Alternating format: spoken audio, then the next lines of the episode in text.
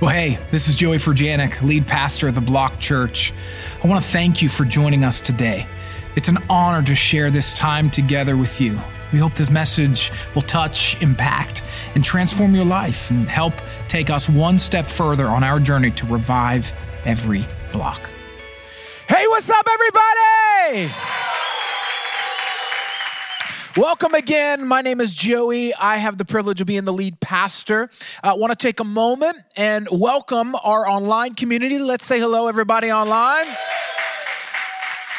And then let's welcome our physical locations, especially Northwest, for the second time. Hello.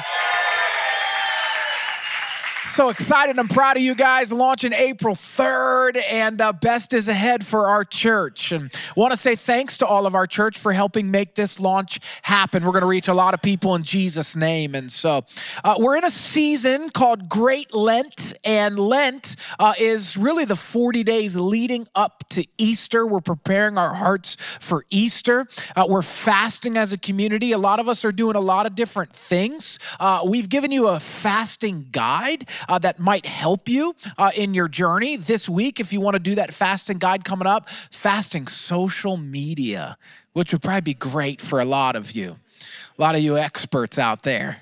Every expert in the world on social media. Also, with Easter on its way, I would love for you to grab these invites. If you're at a physical location, there are invites on your seat. Please grab those. Feel free to wave them. All right, fan your neighbor, even though it feels comfortable in your location. Uh, fan your neighbor. Uh, let's get these out to friends and family. Easter, April 17th, going to be fabulous. Going to be fabulous, fantastic, phenomenal. Anyway, uh, it's going to be great. Listen, here's what I want to do uh, as we begin uh, today, as we're in this season of Great Lent. I, I, want at every location and at home, I'd love for you to participate. Uh, I'd love for you to stand to your feet, actually. And I want to lead our church uh, in communion, our whole body as one.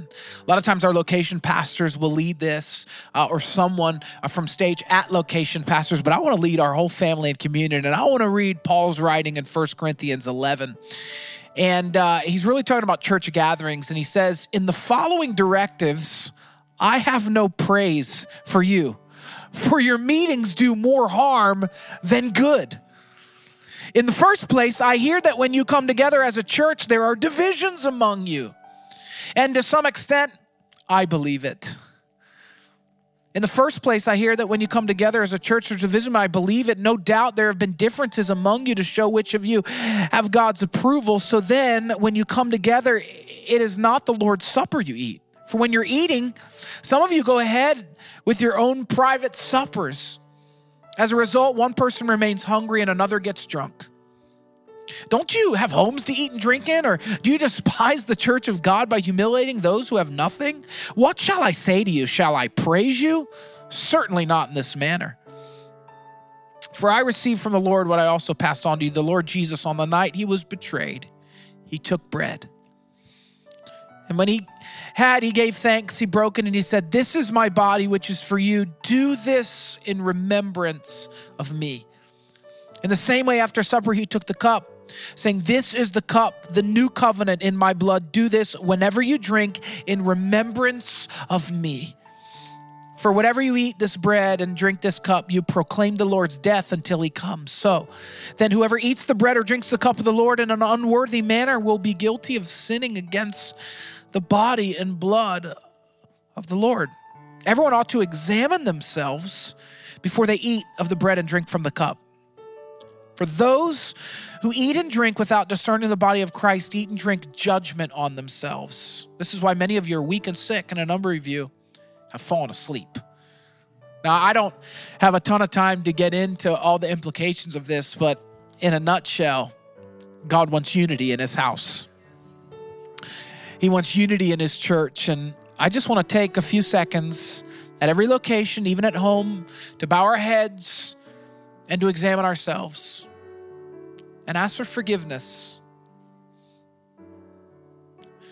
Is there any offense in our life? Any sin? Anyone we're offended with? Disunity? God, forgive us, cleanse us of it. We want to take this and remember you and your goodness and your mercy.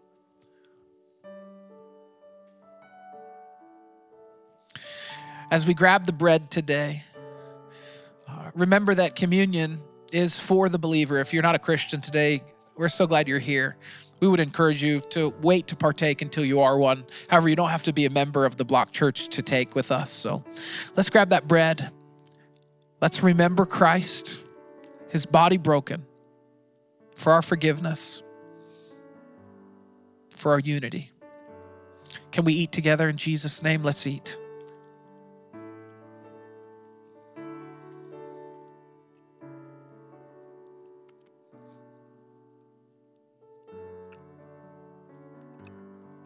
Father, thank you for your bread, for your body. We love you. Thank you for what you've done for us, beaten for our forgiveness, for our healing. Let's take what we have at our locations, the juice that represents the blood of Jesus. We take it because it's the blood that covers every sin, past, present, and future. We're thankful that this blood unifies us and makes us one body. There's neither Jew or Greek, slave or free. There's brothers and sisters in Christ Jesus, and we remember. And so today we drink. Let us drink together. Jesus, thank you for your blood, for the juice that represents your blood that covers us. We're grateful. We love you, and we remember your death and believe and hold to the soon coming resurrection. In Jesus' name, amen. Let's give God a praise as you find your seat today. God bless you. Well, as you know, again, you may be seated if you haven't been. As you know, I've been trying to stay flexible on these messages uh, and listen for God's voice. Uh, and, and this week, uh, I got this picture uh, that you're seeing right now of my son Maverick uh, at school. And uh, I was like, "What? Why are you dressed like that?" He's like, "Well, I was dressed as Jesus." And he has this microphone in his hand that you can see. And he's like, I was Jesus and I was healing 10 people. And I knew right then and there what the story was it was the 10 lepers. And I knew right then and there what I wanted to preach about.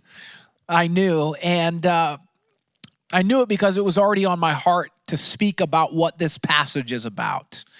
Now, before I get into this message, uh, the, the theme, uh, before I get into any of that, uh, I want to kind of go back to, um, I want to go back to what's happened over the last couple years. Last couple years, last few years have been really challenging, really difficult um, really tough, obviously. And this weekend specifically marks uh, the anniversary, if you will, not that we're celebrating it, of when people shut down. Isn't that ah, horrible, awful to remember that?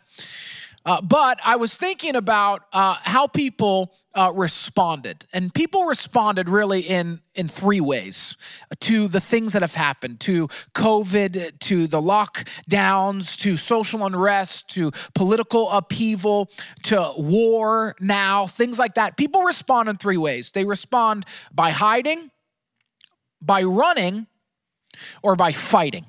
That's how people respond. Or by being social media experts.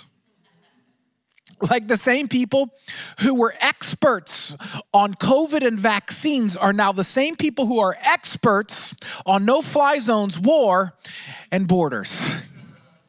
I mean, come on, am I right or what? And so, anyway, people respond in a few ways. It's not a flex, it's a reflex when something happens to you, good or bad, there is a natural response.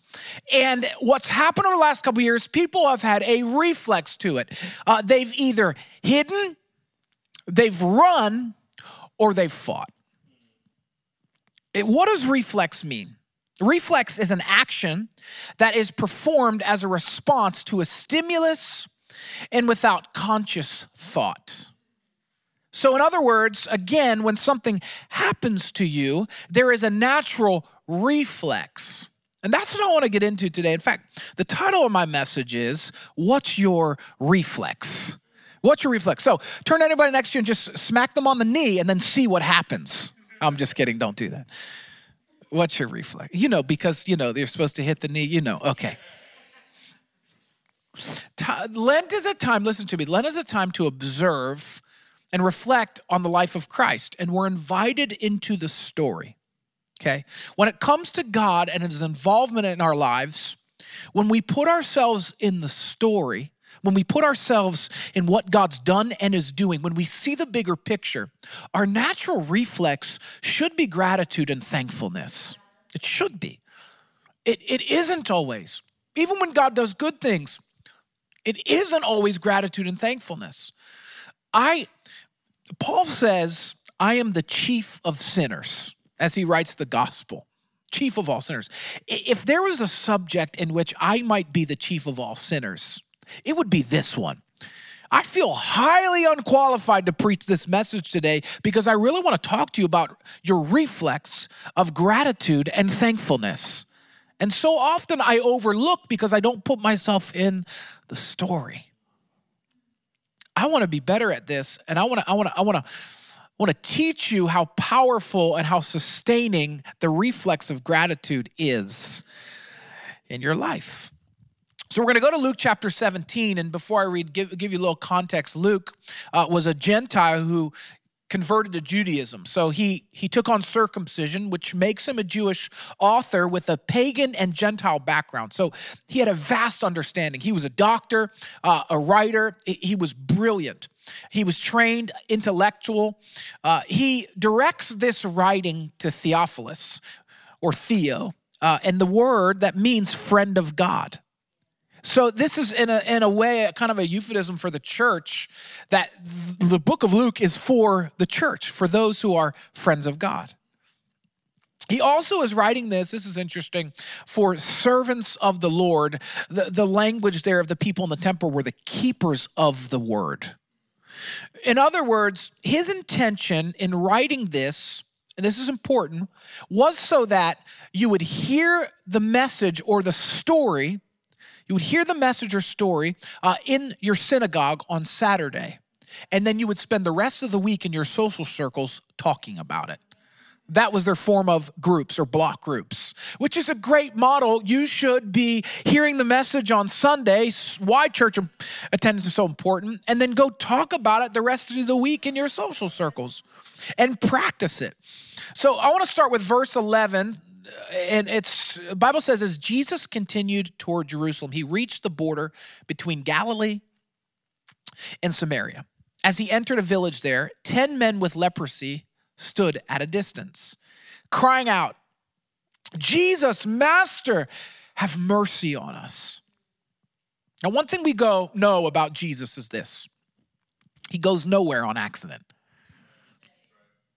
And he draws you to specific places, not on accident. So the lepers finding Jesus and heading in his direction and vice versa was not an accident. It was predestined and pre planned. And I would say to you today that you hearing my voice, watching this sermon, whether it's in a location or online or whatever it is, this is not an accident. God wants to do something in you right now. When it comes to the lepers, the physical ramifications are horrendous. I'll paint you a picture. Leprosy leaves sores, missing fingers and toes, damaged limbs, and in many cases, the pain of leprosy was unbearable. A loss of sensation and nerve endings leading to more damage to body parts. So, this was the worst thing uh, that you could have because it would take 30 years to run its course before you die. I mean, imagine this without any medical treatment. And this is the context of people who were getting this disease, honestly, often thousands of years ago. Now they kept their distance. The why they're they're standing far from Jesus and, and, and shouting, have mercy on us, is because by law they could not go near people. So the worst part about the illness was is they were isolated. You see that in Leviticus, Numbers, Second Kings. What's even more interesting in verse 15 and 16 is in this story, it's a group of Jews and Samaritans. You know, it's funny because, and I, I think you see this somewhat in our nation right now as we're witnessing conflict and war overseas. Jews and Samaritans did not like each other. Uh, Jews and Samaritans had issues with each other. There was racial tension. Uh, there was biblical, spiritual, religious, even political ideology that was different. Yet, when you have a common enemy, somehow you come together. And and I think the picture of this is important because it's the Jews and the Samaritans who don't necessarily like each other, but they have this common enemy, leprosy. And so now they're moving together for a common goal. Do, do you realize that this is actually a picture of the church and what makes the church so wonderful? That we are plagued with a common enemy, the disease of sin and Satan. And what we have to do is try to look beyond some of our differences and challenges, come together in unity so that we can defeat the common enemy plaguing both of us. Because sin, sin, my friends, uh, does not pick and choose, it doesn't have favorites. Uh, and sin, uh, it doesn't, uh, it, it, it doesn't discriminate. It's coming for you. You might as well get some brothers and sisters of all ages, sizes, races, backgrounds. You might get some brothers and sisters in your life and say, We've got a common enemy rather than beating each other up as the enemy. In verse 14, Jesus looks at them and he says, Go show yourself to the priests.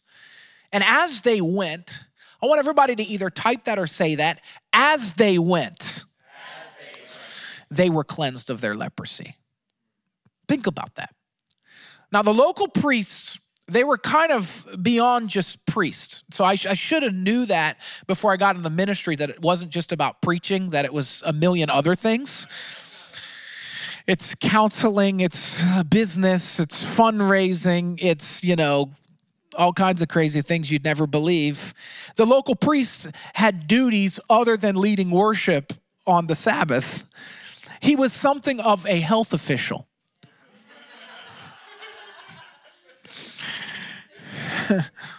in Leviticus 14, and I'm not going to read it, okay?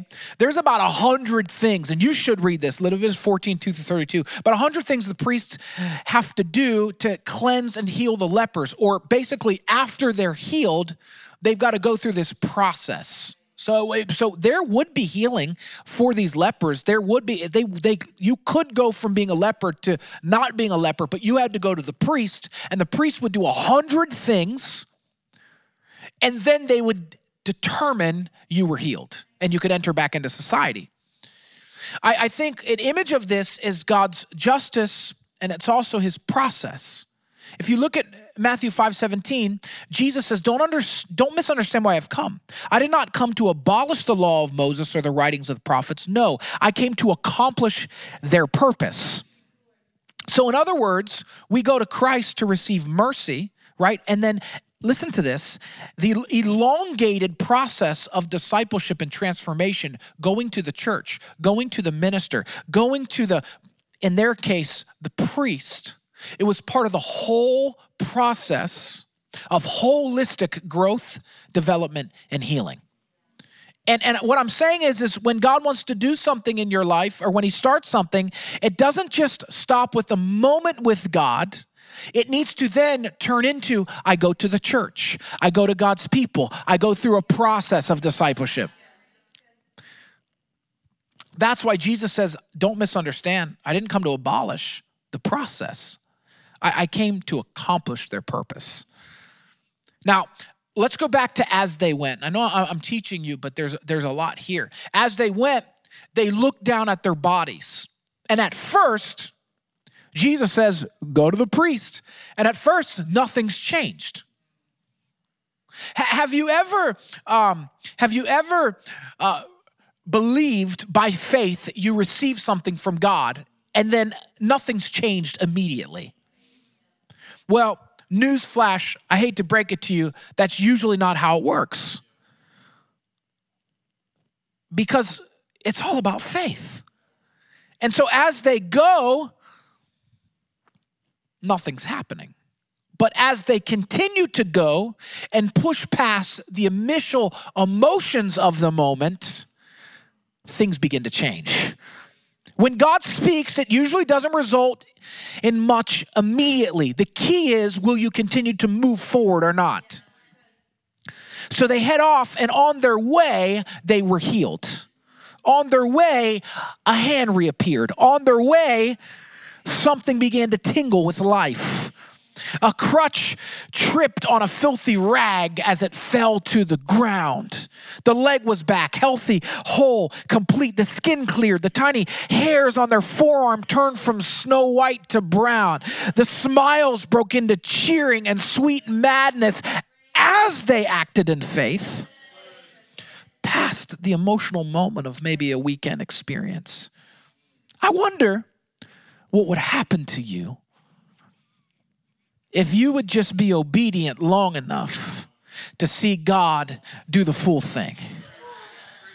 What would happen on your way to total and complete obedience? And uh, look, I could I could list off a thousand things that we probably need to be obedient about, but the thing is, is you probably already know. What's the thing you're wrestling with? What is it? Because God's healing comes by faith. But in order for the miracle to happen, these men had to start walking in faith before their circumstances changed. Sometimes we have to be thankful before we even receive what we're believing for. An old preacher used to say it like this Would you praise on credit? and you'd hear an organ in the background. You've also heard, I'm going to put a praise on it because you are praising in advance. You are thanking in advance. You're believing by faith. Now, in verse 15, and this is really where I want to go for the just the, the next five minutes. When one of them saw that he was healed, he came back to Jesus shouting, Praise God. He fell to the ground at Jesus' feet, thanking him for what he had done. This man was a Samaritan. He's the only one that came back to give him thanks, and he was a Samaritan. He wasn't even one of Jesus's kind. But this was his reflex. This was his reflex. We always talk about when bad things happen, what do you do? But your response when good things happen is just as important. When I get paid, what's my reflex? When I get into a relationship, what's my reflex? When I get the job, what's my reflex? When I get what I want, what's my reflex? Honestly, I think we're more blessed than we realized, but we don't recognize it and realize it, live in it, and sustain it because our reflex is to forget, not to thank. Our reflex is not gratitude, our reflex is, I did it. It was me and how quickly we forget the miracle working God that gave us what we got in the first place. And I want us to evaluate our life right now. When I get, what's my reflex? Do I return? You can always tell someone is healthy by their reflex. Healthy people always return with thanksgiving, with generosity, with apologies, with worship, with hope. Healthy people have gratitude spilling from them when good things happen and when they're believing for great things to happen. Verse 17 Jesus asked, Didn't I heal 10 men? Where are the other nine? Had no one returned to give glory to God except this foreigner? And Jesus said to the man, Stand up and go. Your faith has healed you. Now, I don't know. I don't know if these guys caught leprosy again or something else. There, there's not proof, but there's a lot of theories. When Jesus said, Stand up and go, your faith has healed you, what was he talking about? Was it sustained healing? Were the other guys going to get leprosy again? Was it salvation? What, what, what, what did Jesus mean your faith has healed you? Was it the emotional element of being separate? I, I, don't know what it was. Was it proof that this former leper now was truly saved because it's by grace, the healing through faith, the healing, the returning? I, I don't know. All is possible, but here's what we do know. When God gives you something, you return with a sacrifice a sacrifice of praise, a sacrifice of worship, a sacrifice of service, a sacrifice of generosity, a sacrifice of availability, a sacrifice of your life. When God does something in you, when He saves you by His grace, there is a responsibility to return. Otherwise, Jesus wouldn't have asked for everybody else. And that's just the truth. Because, because what this proves is is there were nine people looking uh, for a handout from anybody, and this guy was looking for a connection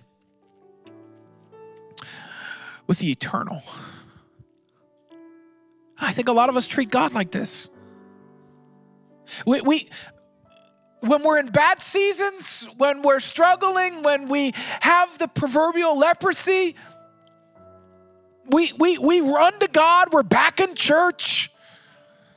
We, I gotta get, I gotta get my finances in order. I gotta, I gotta, man, this relationship is toxic. Whatever it is, and then and then and then the moment things God God God begins to work, now you're working His process. All of a sudden, God's at work in your life, and th- things are starting to go in the right direction. We're quick to drop God.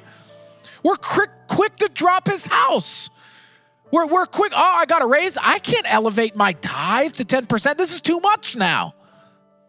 I, all of these different things, it's like, oh, I can't, I got too much going on. I can't, I can't offer God anything. But there is scriptural precedent that when God does something in you, you return with a sacrifice of praise. What are your reasons why your reflex in life isn't to return with gratitude? And as I close, with, with a little bit of imagination and maybe putting yourself into the position of the lepers, because in a lot of ways, that's who we are. We're certainly not Jesus in this story. But I just wonder if, like, maybe the first one thought his disease suddenly got better on its own and he just needed to thank his lucky stars. Maybe the second one, thank the priest for proclaiming him clean, but never made the connection between Jesus Christ, the Son of God, and the miracle. Perhaps maybe the third one purposely avoided Jesus because he knew that Jesus was going to have high demands of discipleship, a process.